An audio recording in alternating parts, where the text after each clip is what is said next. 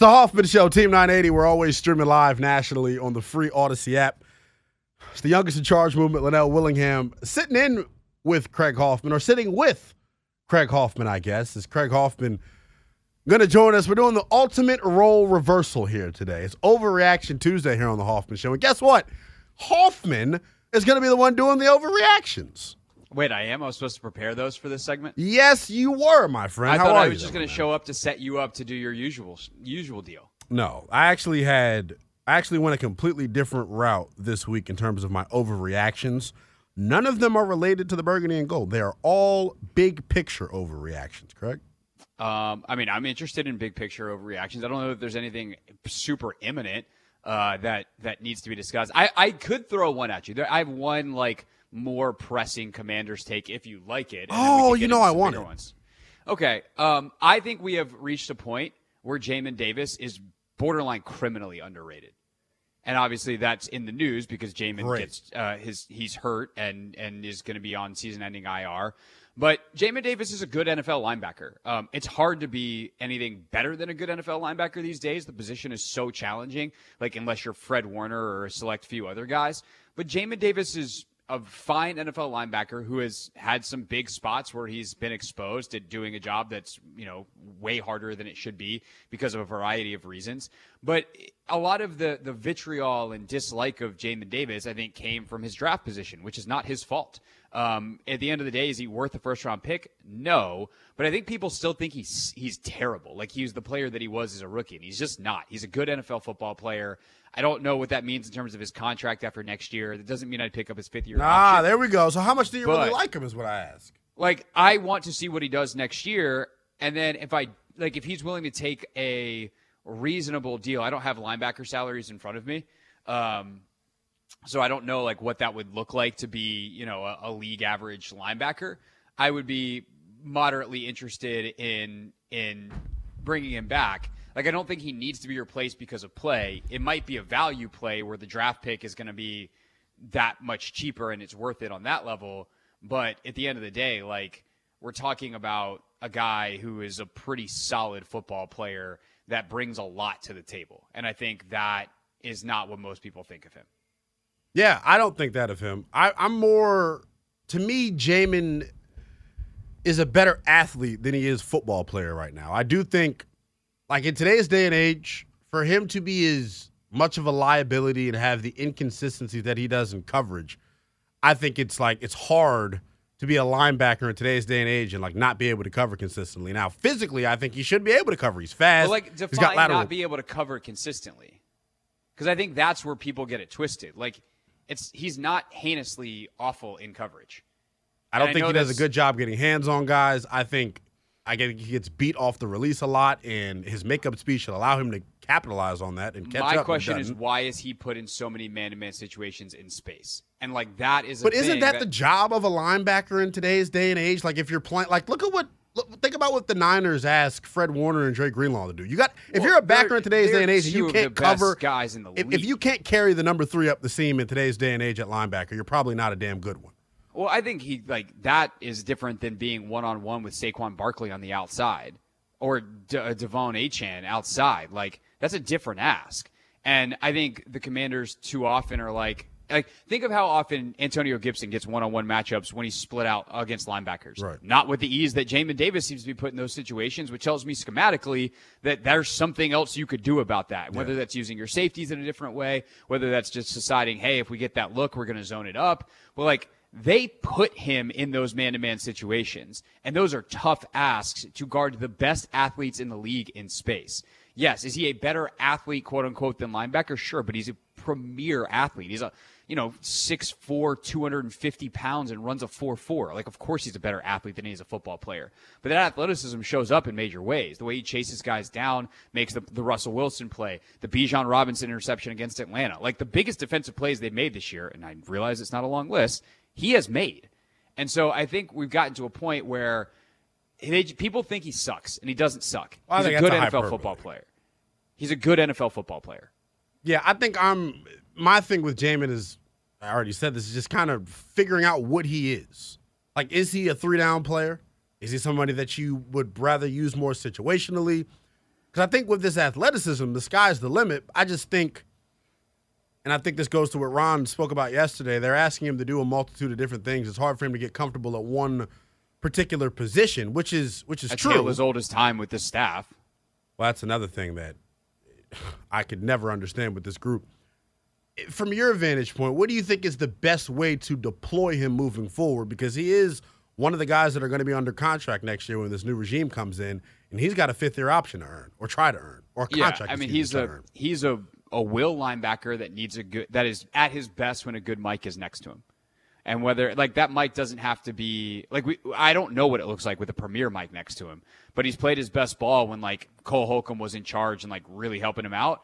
And when Will or when Cody Barton got comfortable, like there was a two game stretch this season when Cody Barton was healthy and and finally like settled in, and he and Jamin were playing together before Cody got hurt, and now Jamin's hurt. And Jamin was a pretty damn good player in those games. So the sample size is small this year because Cody was swimming upstream uh, again, just terribly mismanaged earlier in the year, and like he's not elite, so it took him longer than you, an elite player would to adapt. Um, but yeah, like if I can get a really good Mike linebacker who's smart and knows the defense, and Jamin's like, "Hey, dude, that's your go get the football." That's that's the best deployment of his skills, and he's very good at that. Run, chase, tackle, shed block. Jamin Davis is excellent.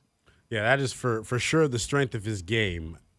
Moving forward, man, he is he's one of those guys that I'm really bummed out that he's going on IR because the final four weeks was supposed to be about guys like him that are going to, you know, continue to showcase themselves for whatever regime's going to come in here or the other 31 teams around the league if the regime decides they want to move on from him. So, uh, damn sure bummed out for Jamin Davis in terms of other overreactions, burgundy and gold specific last week when I filled in for you, I haven't gotten your your your take or stance on this. Last week when I filled in for you, we discussed Olu Fashanu versus Jayden Daniels at the number four overall pick for the Washington Commanders. Washington got a lot of help this weekend from other teams in the NFL. Uh, shout out Sure to did. Titans last night doing the damn thing, beating Miami. If the season Tommy DeVito, Tommy hey! when you do it, Hey, it you, actually it actually looks right when you do it. Um, but no, Washington though, if the season ended today, would have the number four overall pick in April's draft. I believe Matt Miller of ESPN dropped his first mock of Who, the. by the way, will be a guest on Take Command this week, Ooh, where's that? uh, Make sure you- Thursday. Make So, sure you make sure you check that out. Um, but Matt for some reason had Washington picking fifth. Um, they are fourth. He had them taking Olu Fashanu at five. Let's play hypothetical Harry here. When we get to April, what do you think the decision is going to be at that time? I don't have any idea. Like, we, it depends on who gets hired and what they think of Sam Howell and how Sam plays. Like, I realize that's not a very sexy sports radio answer, but like, the honest to God truth is the the biggest thing that can change over the next four games is what everyone around the league thinks of Sam. If Sam goes and lights it up over the next four games, then there's a pretty good chance he's your starting quarterback next year. And if that ha- happens, I'm fine with that. If he starts 16 through 20 of his NFL career, he's on the right trajectory. Like, I'm pretty psyched about that if I'm an organization with an incumbent good quarterback. If he stinks up the joint, then I probably easily move in the other direction. Um, my guess is that I like Sam Howell. I believe that he is made up of the right stuff and he's going to perform well enough to earn his spot. Um, but it also depends on what you think of Jayden Daniels. Because if you think Jayden Daniels is like an all pro caliber quarterback, you take Jayden Daniels. And so I, I think that's the thing that people are going to have to reconcile is like there are two separate evaluations that you have to hold up next to each other. Is Sam good or is Sam great? Is Sam bad? Like where on that scale is he? Do you think Jayden Daniels is good, great, or bad? And then you act accordingly. Like it's actually, in some ways, it's not that hard, that part of it. But why I get to sit here and get paid my salary to, to talk on into microphones for it um, is because I don't actually have to do the evaluation. The scouts and GMs that actually have to do the evaluating, that's where they get paid a lot more. And um, they off, uh, it's kind of funny because they actually aren't right that often, especially with Especially that position, right? Yeah. but they're still better than everyone else at doing it. And that just goes to show you. And this is, by the way, another thing that I would be talking about and considering if I am the future Commanders GM is the easiest evaluation position wise is offensive line. If you're good at offensive line in college, you are very, very likely to be good at, at offensive line in the pros. If you're good at quarterback at college, there is no effing way to know how good you're going to be as a pro. And if you're like not that special in college, you could be Brock Purdy. So there's it's, that. It's it's really, really, really hard. And what you've seen with Howell is he can be good in the NFL. So you have to be really convinced that Jayden Daniels is going to be better than that, and that's that's the choice they're going to make everyone keeps talking about how attractive this job is. It's a hard job too, because the talent evaluator that comes in, you're gonna have to choose between Sam and the quarterbacks that you're scouting. You're gonna have the picture of of Sam colored differently from the folks in the building, and then you're gonna have your own evaluation on them. So I just think while it is an attractive job, whoever gets hired, they're gonna have to earn their money right away because you got big time decisions to make off the rip. Sure, but like if I've got to make eh, like every team needs a quarterback, and so unless you are inheriting, like this is what makes LA kind of a crazy job. You don't inherit top five quarterbacks very often. And Ever, Joe right. Herbert's maybe not top five, depending on you know how he's played this season and whatever. Although it would help if receivers catch the ball. Well, um, but like you don't you don't inherit 24 year old, 25 year old top flight quarterbacks ever, and the Chargers are going to be that. And by the way, it's what makes Chicago uh, potentially really attractive is you could inherit a generational quarterback. I know that that, that Gruden, Jay Gruden has said this on our air. Like he would go to Chicago because you get to go to the Hall of Fame because you're going to get to coach Caleb Williams, and apparently Jay is that high on Caleb Williams. I don't have a scouting report on any of these guys yet, so which also makes it harder to answer your question. But I, I think if you're looking at Washington we're actually going to do this exercise uh, when it's not my day off tomorrow, and I'm back in the chair because I didn't get selected for a jury. Yeah. Oh, By did? the way, crazy story um, about that that I'll tell tomorrow on the show. Um, but happy to to hop on here. Like, if you're if if you're ranking the things that are important to you, ownership is the most would be the most important thing to me for sure. And I would rank the Washington ownership situation over every other job that's going to be available. The second thing is probably pay, and Josh is, Harris is going to pay uh, just as much as the next guy. I mean, Tepper is going to pay out of his, you know what, but like you're going to have to to get anybody to, to work for you after what he's done. But then the third thing I would say is resources over roster, and like those things, things are tied together. But like if I'm gonna have to make a quarterback decision, I'd rather have the fourth pick and eighty million dollars to play with, right? And by the way, an extra high second rounder to potentially move up if I need to, then you know a lot of the other situations that are going to be available. Which again is what makes Chicago so weird, is because they actually are kind of in the ultimate situation. They have two top you know seven picks probably in this draft, plus a ton of cap space, you know, et cetera, et cetera. We will see. It's going to be very interesting to monitor this through the final month of the season and then getting into the offseason. I was joking with Anthony. I wonder what sports talk radio was like in Philadelphia or Kansas City. But I'm sure not talking draft right now on December 12th, uh, 2023. You're going to hang around with us for one more segment, Craig. Um, I'm going to make a call here because it's my show. Lynnell, it's 548, bro. Just double the break. Just double the break. Just double so let's just let's just let's just keep going. Let's just keep going then. I wanted to I wanted to get to this with youngest you. in charge movement. Next lesson: clock management. It's harder than it looks, kids. My my clock management is uh, similar to one Ronald Eugene Rivera. So, so there's that. You had Sam Fortier on yesterday, who broke the story about Monumental Sports, Caps, and Wizards potentially uh, wanting to move to the Commonwealth. Now we got a little bit of news on that about an yeah. hour ago. Tomorrow, 9 a.m. Eastern Time, Glenn Youngkin and Ted Leonsis uh, set to address the media, and I think it's at that time they will officially announce their intentions to move the Wizards and the Caps to, I guess we're talking Northern Virginia or somewhere in Virginia? Uh, Potomac Yards, yeah. Potomac so this Yards. is the Alexandria area, kind of somewhere between like Old Town and Reagan Airport, kind of in that part of the map.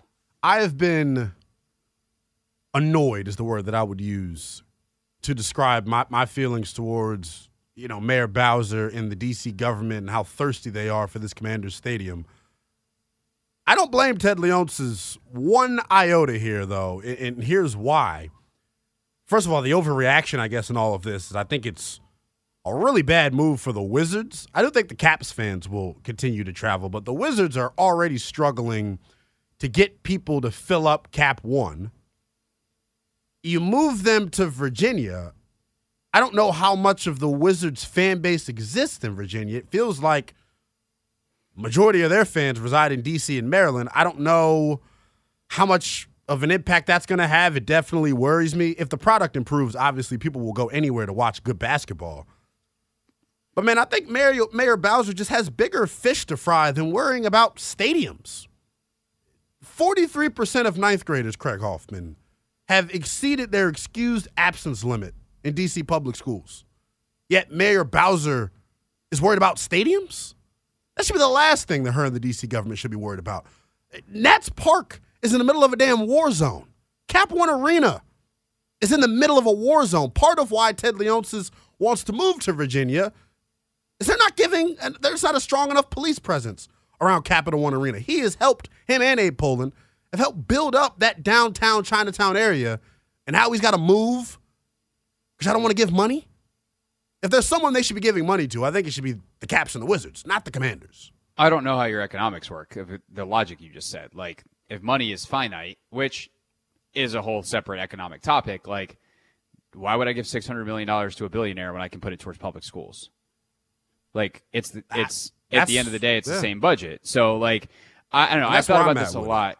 I, I've thought about this a lot from from multiple angles. I think from the team's angle, I agree with you. I don't think this is this is, should be their first choice. I think finding a way to stay in the district uh, and that area, theor- in theory, is a perfect place because it's incredibly centralized. It's accessible by basically Metro's like right me- the metro is right there, um, and the red line coming down from Maryland. Um, you know, the the it's not that hard to get to from the blue silver line um, to transfer into there, and then obviously the green yellow line runs right through Gallery Place as well. Um, it's it's tremendously convenient. There's a ton of parking garages around. Um, but and, and, this is something that I really want to explore on the show tomorrow. And like I'm going to try to get like urban developer type of people on to talk about this because realistically, that downtown area, since Abe Pollin put the MCI Center there mm-hmm. in 2000, whatever it was, or late 90s, like it has steadily gone up. But there was a huge data point that changed the trajectory of everything, and that is the pandemic. That area is incredibly dense in office space. People don't work in offices anymore like we go in when we have to do stuff. Although ironically, I'm sitting here uh, joining you from my home studio, but like even radio, like I do the show from home once a week. That hybrid work is here to stay because too many workers were like, "See, we can do this from home. Why would I spend an hour commuting from my right. suburban home every day?" And by the way, during the pandemic, a lot of people moved out of the city because they're like, "We want space." And so you have a very different economic model that we still are coming to grips with because it's still less than five years old and like understanding the the business model of what it means to exist in a downtown urban area and specifically that area of this urban downtown in DC is something that like Mayor Bowser, the city council, the business owners, the developers, the citizens, like sports fans, not sports fans, we're all trying to figure it out. And so if you're her, like I don't. I'm not. And by the way, like Ted Leonsis is talking about taking his company public. You know, he's he's looking to buy this and do that. Like you're telling me you got enough money to go buy the Nationals, but you need six hundred million dollars from First, me as yeah. a city. Like, get lost, man. Like I don't. I don't. I am not in the business of giving billionaires money. Um. So I hear. I. I think that there's some element of that. And by the way, most of citizens of DC agree with me on that. So you know, politically speaking, so I, I that's going to be you. unpopular. But yeah, I, I, would say this, too. like even the, with the, the commander stuff. Yeah, I mean the Commanders to me is different because there's like a history and a spiritualness to it, and at the end of the day, like entertainment does cost money. When you go to the movies, it's not about investing in the movie. You go because you want the entertainment. And so if we have to pay as citizens of whether it's DC, Maryland, or Virginia to go to this thing closer by, that's a price I'm willing to pay on some level. I think the, the final point I'll make though is this. A lot of stadium developments around the country and around the world actually are not good economic boosts for a city. And I think what this could this could wind up being a win-win because Ted's going to get his space in his entertainment district and, and the money that comes with that and all of that in Virginia. He's also going to get a ton of public money, and the economics in Virginia are way different, obviously, than they are in DC. And it could be a chance to be like, hey, we're not gonna we're not gonna keep Capital One Arena for concerts and things like that. Like we're gonna knock this down. We're gonna build affordable housing. We're gonna build grocery stores. We're gonna build uh, community there. and allow people to live in a way that hopefully attacks the other issues you're talking about and brings down crime and helps education and there's there's a lot of stuff that could happen there from an economic development that could completely transform that area if you lose Capital One Arena in a way that's positive. I haven't I don't have the expertise or have not. You already got it. That's But I I honestly haven't- don't even want to talk about it no more because I was like thinking, well, what do they do with the space? Boom, they got to find public housing or, or find affordable housing. I mean, that's all a huge problem all across the city. And so, like, That's I don't have the to put it. expertise. Yeah. Like, I'm not a I'm not a urban developer. I am not a sociologist. Like, I want to talk to those people because I want to understand it better. But I do know enough on the big picture that there's a lot of precedent for that, and I think that makes a lot of sense from the city side of it. Also, having the basketball team and 300 nights of events at Capital One Arena and the hockey team and, and, you know and concerts and all that kind of stuff is also can be good for the city. Yeah. But they have to figure out how to reshape that area because of a lot of different things and all these problems are also intersectional. But again, that's getting way off the sports track and now we're Yeah, in a different well, show. to speak to that about the concerts, Anthony, I think you went to the Rod Wave concert, correct? I did indeed. How many cars broken into after that event? Over three hundred. Yeah, I didn't drive, It's but yeah, that did happen. It's a it is a rough area, and I know crime exists everywhere, but It does. Well, the thing is about crime, real quick, like crime exists where there's people, and cities are densely populated. So Oh, crime rates actually aren't that different in cities versus urban or suburban uh, or rural areas. It's just like how many people do you have packed into a square mile, and there, in a city there's a lot, so the crime is higher because there's more people, but the rate isn't actually that much higher, uh, broadly speaking. a lot to discuss and tackle over the next couple of months in terms of the Commanders and where their stadium is going to go. We'll get some information tomorrow uh, about the future of monumental sports with the Caps and the Wizards. Craig, appreciate you giving us some time, my man. I'm going to kick you off your own show. Yeah, back to my day off. That's Craig Hoffman, ladies and gentlemen. Final half hour of the program left to go. On the other side of this break, we'll let you hear from Montez Sweat, who had some pretty damn interesting things to say about the culture of the Washington Commanders. That is next here on The Hoffman Show.